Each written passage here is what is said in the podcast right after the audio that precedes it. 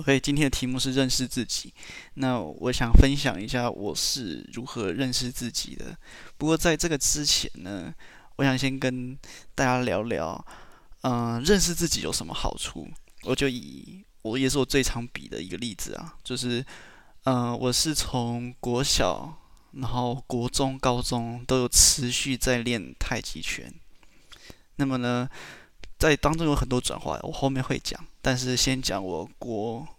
高中的时候，但练那么久，到高中已经是我练太极拳生涯的尾端了。那么高一的时候呢，我就已经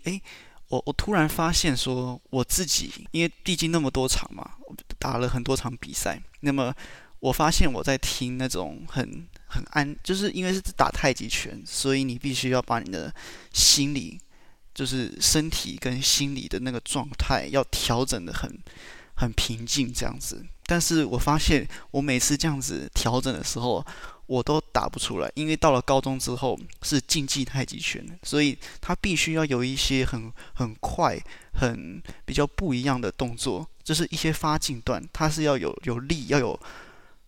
有展现度的，要像是在表现自我那种感觉。以那种状态来讲，如果我心是很平静的，我打不出来。但是在一般练习的时候，我也许可以打得出来，是因为我慢慢的发现，我是一种我需要被刺激的。当下就是说在场上呢，很多人看着我，我是很享受那种感觉的人。我需要有那种刺激的情况下，我才能激发我的潜能。也就是说，如果我不被刺激，我是没有办法打出来。像平常一样那种水准，所以我那时候，当我就是慢慢的去了解到这一块的时候呢，我比赛我就不听那些很平静的音乐，我开始会去在想场中周围有多少的人在看着我，我要怎么样的去好好的发挥，然后那时候我心跳会变得稍微快一点，但是我知道这个就是我要的，因为我是场上型选手。但相对起来，我们队上有另外一位，他就不是场上型选手，他是一定要很平静的情况下才能打出他平常该有的方式，要不然他一上场，他如果太紧张的话，他是会被紧张所牵扯住，所以呢，他就没有办法在场上发挥得很好。我每次我都会知道说我要怎么去调整自己。当然了，这个不能说有名次好坏啦，只能说这样的失败率会比较低一点，就是你自己打得会比较开心，就不会留下遗憾，就说当初真的是没有打出来，会觉得有点可惜。所以认识自己在某些情况下是非常好用的。当然了，这是以一个运动员来讲，但后面还有很多是怎么样让自己，比如说有时候心情不好，我就知道说我不能再想这件事情，我要赶快的去听一些，比如说励志的话，听一点音乐，洗个澡，然后就睡个觉，我隔天就好了。这是我的方式啦，我只要心情不好的时候我就会这样做。但是我知道我自己是个很容易健忘的人，如果一直在纠结于那个问题，我会一直想不透，所以我就觉得说当下伤心就可以了。那么之后呢，就是要怎么调整？我已经有一套的自己的一个固定公式。那么我也这一集也分享大家说，我是怎么发现我自己，我是怎么认识我自己，什么时候该做什么事情。OK， 那其实我小时候是非常害羞的，在我幼稚园到国小，这是我出生以来到国小，其实都是比较偏内向的。因为我这个人也长得不怎么样，就是没有说长得很好看，也才华也没有说多棒这样子，也没有说是班上的那种楷模之类的，我都没有，我就是个就是在小角落独自看书的那种人。可是会因为这样子，也是因为我的班导师，我小学5年级的时候，我们班导师要求我们每一个人，就是随身一定要有一本书，你可以放在你的书包，可以放在你的椅子底下都可以，但是就是要有书可以看。然后他会不定时的走到讲台，然后就说：“哎，书拿起来。”然后我们每个人就要把书拿起来。但是我们看书是不能看漫画的，所以在那个时候5、6年级都是这样子。其实我以前也是很讨厌看书的，我觉得书没什么好玩的。我就觉得说，我第一本看完的书好像是我国小3年级，好像才几百个字而已吧。我就觉得哦，好痛苦，我觉得很不喜欢看书。大家都喜欢出去玩、看电视嘛。可是到5年级的时候。那2年真的是有培养出我一个独立的一种看书模式，所以就是说我平常没事的时候，我是愿意把书拿来看的。我那时候5年级我就看完了一本《三国演义》，我是看文言文的，就是因为小时候爸爸也是有教我一些经典，比如说《论语》《孟子》，《论语》啊，好像就叫《论语》而已，他只有叫我背《论语》，所以《论语》我是比较熟的，所以文言文。我读的是还算习惯的。那时候读完《三国演义》，小学6年级呢，我就再读了一遍，再读了那个《笑傲江湖》，就是金庸的，然后就差不多就这样子。但是还有一些小小的书啦。但那时候我是比较偏内向的，也就是说，如果你来跟我打交道，我其实会有点距离的。我如果不认识你的话，我是会有点距离的。但是我还是会很想跟那些人一起交往，就是说我希望可以跟他们一起玩，但是我又很害羞，我又很内向，所以我不敢。可是到了国中就比较不一样了，因为我国中我是进去体育班，那么班上有很多的那种很多不同的队伍，比如说我是武术队的，那有跆拳道，有桌球、田径，然后还有射箭，所以呢，它是个很多元的一个班级。那么大家都比较跟我完全想的完全不一样，就是会觉得说，哇塞，这个班级也太没有秩序了吧？因为国小就是大家很平常啊，就是大家都会拿书出来看，所以呢。第一天我去的时候，下课的时候，我就很习惯的从我的书包里拿一本书出来看，可是没有人在看书，就是你可以感觉到周围全部都是很吵杂的声音，然后推来推去、打来打去的都有，然后我就在那边看着书，在那种很杂草的环境下，我会觉得说这个是两个世界，比较困难啦。那时候还是觉得说我没有办法去适应这个环境，我会觉得说这个太困难了。我一个这么文静的人，当然那时候没有想太多，我只是觉得说我做好我自己就好，其他的事我不管，就这样子而已。可是慢慢的，你知道他们那时候脏话连篇啊，什么东西都讲得出来，很肮脏恶毒的话，哇，那都是很可怕的。当然，有些人会调侃我，就会觉得说，你来这边看什么书之类的，然后他们会把我拉出去一起玩，然后或者是会捉弄我之类的。不过那都是还好啦。我们的排课表比较不一样，我们的课表是从下午2点之后都是专场训练，就是说别人都在上课，但是我们要回到比如说我是武术队的，我们就要回武术场练习。那么那段时间2点到5点多就是我们的练习时间。那其他课也是一样，其他队伍跆拳道社他们也是会去他们的跆拳道馆练习。早上的时候呢，我都是跟班级；下午的时候是跟团队。那团队的话，有国1、国2、国3都是在一起的，所以那时候压力就更大了，因为我们是有学长学弟制，然后看到学长学姐一定要说哦学长学姐好，然后看到教练也要说教练好。这是很难讲的，就是有些学长好，就是你不是那么的喜欢他，但是你看到他还是要叫学长学姐。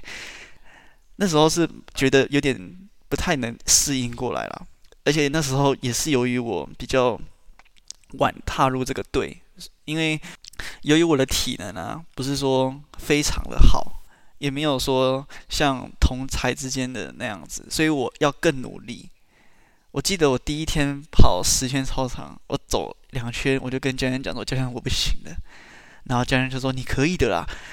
大家都可以跑完10圈，你一定 OK 的。我们学校是200公尺，然后呢，我真的走2圈之后，我就吐给他看，我就把我早餐吐的东西全部都在他面前演示过了一遍，然后教练才说 OK， 你先去旁边休息。然后旁边的学长学姐就是在旁边看，我就觉得哇，这太夸张了，从来没有看过一个人跑2圈就吐了。不过那也是我这个我后面可以跟大家再小了解为什么我会这样子。我的体能就是比平常素质体能各方面都比同台之间还要再落后，进度是没有落后的。可是也迫使我那3个月，我踏进去那3个月都是非常认真的在练。我记得我进去之前是个脸都是还是很圆的样子，3个月后直接变成尖脸，就是说我的脸的2片肉已经完全消下去了，然后肚子也是慢慢的变小。减肥算是有成功。前1-2个月我很难接受学长学弟制，因为他们叫你做什么你就要做什么，而且有些时候明明就是他们学长学姐他们自己达不到的一些事情，然后要叫我们去做，我真的很没有办法去认同。我就跟教练说，教练我要退出这样子，我不想待在这个团队，因为我觉得很不公平，很没人性，就这么简单。而且我又被欺压被欺负。然后教练就会他教练也是他也是知道这件事情的。我们有个教练团，他们觉得说这样其实是可以帮助学生们很好的适应，就是说如果你适应了这个环境，其实到出社会你的抗压性就会变得比较大。那时候我其实不太赞同啦，我会觉得说那没差，我在社会的时候我在适应就好，我现在就是不想适应，我就是以一种很逃避的心态。可是呢，我回去我就跟我爸爸讨论这样子，然后我爸爸，我比较是会尊敬我爸爸的人，就是我很一方面也是怕他啦，因为小时候他是很严格的，那么我都会听从他的意见这样子。然后他就跟我说，你如果要退出的话，其实他因为我当初进去是很不容易，我们进去是要考的，就是说我们有一个考验，你过了才能进去我们学校的武术队。每个队都是一样的，所以那时候我是很后取好几名，然后才上的，所以这个机会对我来说是非常难得。然后我爸就跟我讲说，当初你要进的时候是非常难的，如果你现在退出来，你要再进，那就是不可能的事情。然后那时候我也是想了很久，我甚至我记得我还在棉被里有稍微流几滴眼泪，那时候我是很小男人，很小男孩啦。不过到最后面，我还是用那种很不以为然的方式，慢慢的去，就是在生活当中。可是不知不觉呢，就开始有因为他们都很爱讲脏话嘛，然后呢，看到我都是不讲脏话的人，然后他们会来调侃我，可能有时候我也会讲几句这样子，他们就会觉得说，哇，终于出口了这样子，就是平常都不讲话，终于现在讲话了，然后一讲就是几个脏话。所以呢，那时候就是开始慢慢的融入，慢慢的融入。所以呢，到了1年级下学期，其实我的嘴巴就比较可以跟一些人匹敌了啦。就是我不太会怕那些人再来呛我，因为我也有能力去呛回去。所以有点像是小嘴炮的那种小嘴炮王。当然没有人怕我啦，只是我有一点反制能力这样子而已。到了国2的时候，因为国2是一个比较。因为国2开始，你就有一点真的可以当老大的那种感觉，因为你有国1的学弟学妹，所以呢，你就可以开始凭之前那些学长学姐怎么对我的，你可以去怎么样去指使别人。但是我没有这么做啦，我只是会嘴炮，我只是嘴炮，我不会做事的，我就是在嘴炮那些学弟学妹。不过也还好啦，就是因为我的就是虽然说我会嘴炮，但是其他人的功力已经是凌驾在我之上的，所以呢，我再怎么嘴。他们都不会有太多的那种心理受创的感觉，完全没有。我嘴只是纯粹我想嘴好玩的。可是那时候呢，就开始会慢慢的去社交，就是会说学弟学妹要怎么去跟他们打交道，就是因为我懂他们的心，就是说学长学姐就是有些时候确实很不公平。那么这个制度本来就是这样子，那么我就会开始去倾听他人的声音。所以当你是内向人的时候，我比较擅长的是倾听他人的声音。那时候我还不太会去表达，就是我还是一直在收集资料，就是一种很被动式的在收入。我不会去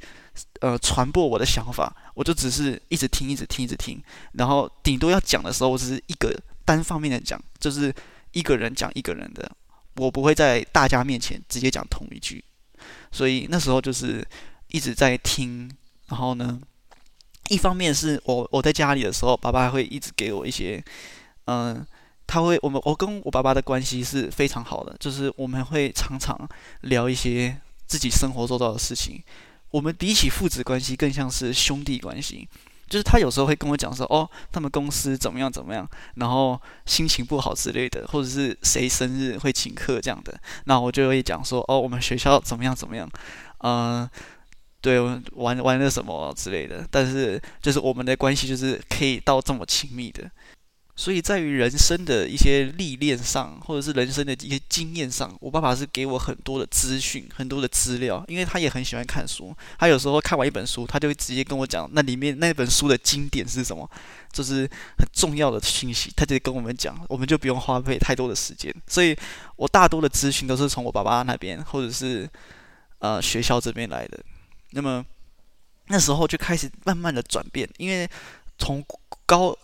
国二就是这样子，国二就是一直在听，然后也不太会去表达。到了国三就会慢慢的去来转变自己，就是因为你已经是最大的，就是已经在国一、国二、国三就是最大的大学长，就是说表达自我的意识，就是我有什么想法，我会尽量的让大家能够来了解，能够理解。这也是一个学长学弟制的好处吧。当你是学长的时候，你的肩膀一定是比较重的，因为教练骂我们，教练要一件事情如果错的话，一定是先骂队长，再来就是先骂三年级的，他们不会骂一二年级的，他们会说你怎么没有把一二年级的带好，都是我们的责任。所以呢，那时候责任就会在我们三年级的身上。所以那时候我们就是也开始再去我自己就会开始去转变说，哎，要怎么去跟学弟妹沟通。因为有些时候我都是不太讲话的，结果我发现就是我的同学们也没有讲得很清楚，然后就会有一些代沟这样子，就是我们教他们做这些事情，但是没有交代得很清楚。那么其实呢，他们也没有听得很清楚，所以呢，就这件事情就错了。然后我就要担任的那种翻译的，就是有一种协调的人员，我就是担任协调人员，就是他们在讲的时候，我在翻译，或者是我在把一些盲点在跟学弟妹讲，或者是学弟妹想表达的，我在跟我的同学们讲。所以在国三，我就是担任这种协调的工作。所以那时候我的口才就慢慢的越来越好了，就是越讲越顺。这起初还是有点不太顺利啊。可能就像现在这个样子吧，我今天讲还是有点不太好，还是有点紧张的。我相信我越讲越好，反正就是像那时候就是一直试。可是到真正完全能够跟一个陌生人谈得很好的时候，应该是我高中的时候。高中是我一个因为我相信一个气质是可以改变的，改变一个人的。就是我以前很内向的气质，就它促使我整个人的表现就是那种很弱小。等到你气质，我讲的气质是你一些内在或者是外在的一些行为上，就是你可以这些可以是用装的，也可以是用学的，慢慢的去稳扎稳打练出来的都可以。我之后也可以跟大家讲怎么练气质。那时候高中是我气质完全展露的时期，也就是说，我刚刚也有讲，我国小、国中都是没有什么人被看好了这样子，但是到了高中就是完全体，就是说我这个人就是这个样子，就是已经这个性格、这个思想方式已经完全到达我接近我现在这个标准，就是说已经非常健全了，就是那时候的思想比较接近一个青少年的思想，就相对来讲比较成熟一点啊。但是我不觉得这是成熟，这就是一个转变，从男孩变青少这样子而已。所以那时候呢，我开始会去因为班级又是新的班级，所以在社交的这方面，我就开始因为我已经认识自己，所以到高中的时候我已经认识自己了，所以接下来就是怎么认识别人。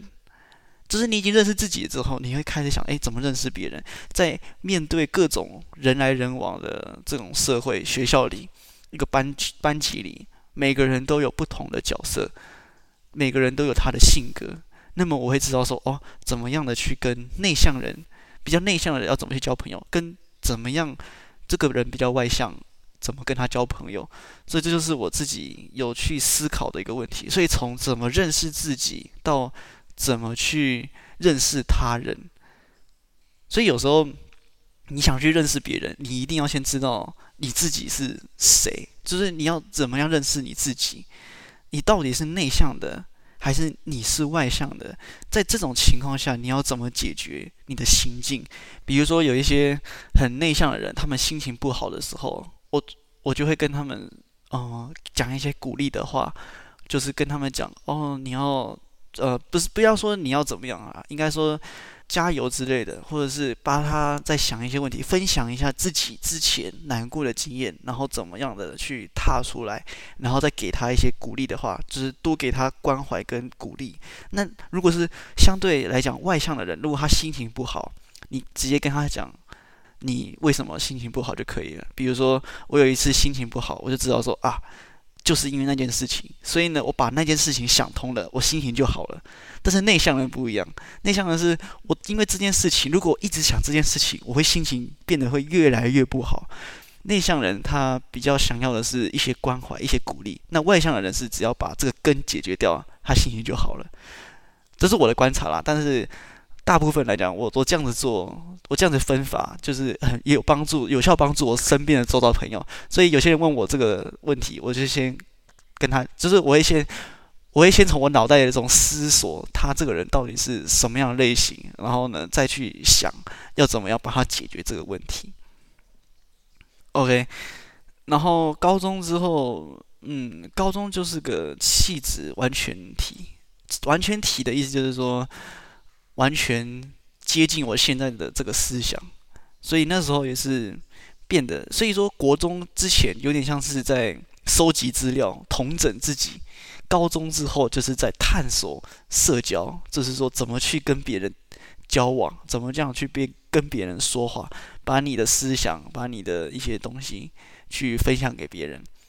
那么高中之后呢，我就毕业了，我就到澳洲打工度假一年，那就是我现在这个时候，我现在还在澳洲打工度假。那么就是这一路下来，遇到很多事情啊。其实我到后面，如果你真的想了解自己的话，你可以从你往事想想看，怎么样的，就是说遇到什么事情，你是怎么样的应对。其实你要认识自己，你可以先从两大类开始分。第一个，你是外向的还是你是内向的，就是这两大类啦。然后呢，再去想想看，你在这两大类当中，你要比如说遇到这个问题来，我不能，比如说我是内向的人，那么我解决的方式就不能用外向的思考方式，我一定要从内向的开始来解决问题。就比如说好了，如果我是内向的人，我心情不好，我一定上网找一些励志的话看一看，就是赶快给我一点鼓励，我希望我能突破这个坎。那么我是外向的人，那我一定是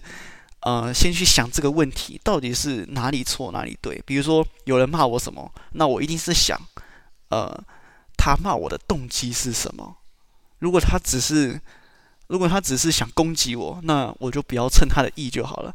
那就是他想攻击你，就代表说他想让你生气，那你不要生气给他看，那就没事了。所以我就会在想，现在也是这样子。我现在比较偏外向的，就是说人家来讲什么话，我就会先想想看他到底想干嘛，他想对我做什么。那如果他真的是想为我好，那我愿意改，我愿意去解决这个问题，只是心情还是会有点难过，但是我愿意接受。但如果我是内向的人，别人骂我什么，我先不要看这个讯息，我要先去搜索一下励志的话，或者是一些鼓励的话，这就是我的方式啦。所以就是说，你认识自己的时候，你就可以很有效的去来解决你当前的问题。当然问题都一直还在，但是你要怎么去解决它？所以以内向人来讲，先去看一些励志的话，等你有足够的能量之后，心情比较好之后再回头看，你就可以比较容易看得开。但是你也要知道他的用意是干嘛，如果他只是想骂你的人，就不要理他了。 OK， 所以最后面要怎么认识自己，其实生活周遭中你可以很清楚的知道，你可以把你自己定位成某一类的人，那么从当中去思考一下。当然最重要的还是要去真正的去能够了解自己到底要什么，自己本质是什么，当然你可以改变，像我之前就是从内向变外向。这也可以再讲一个故事，是怎么样的去比较偏内向，怎么样的比较偏外向。其实太偏外向也不好，太偏内向也不好。太偏内向就是我国小以前，就是我国小以前呢，都是只是听别人的。有时候要发表的时候，我没有发表，我的机会就落失了，我就没有这个机会了。我国小以前，如果我能发表一下我的意见、我的想法的话，其实是可以再创造更多机会的。外向的人的缺点就是说，你有时候太想展露自己，然后呢，而忽略旁边人的声音，就是你会觉得说，我就是想这样子做，然后呢，你比较不能接纳别人的意见，这是我的问题。我不是说外向人都是这样的哦，我是说我的问题。我那时候高中的时候就是这样子，就是我想做这件事情，我就是要这样子做，没有人可以阻挡我，所以那时候也是。造成了很多失败，就是会觉得说我少了一个团队沟通，所以现在的话，我就会先从听开始。我现在的做法就是说，比如说讨论一个课题，一个团队的一个会议，我一定是先从听开始，听完之后我再举手发言。那么我也是愿意去接受别人的意见的。现在就开始慢慢的知道说我要怎么做。今天就是大概讲这样子。OK， 那今天就跟大家分享到这边，谢谢。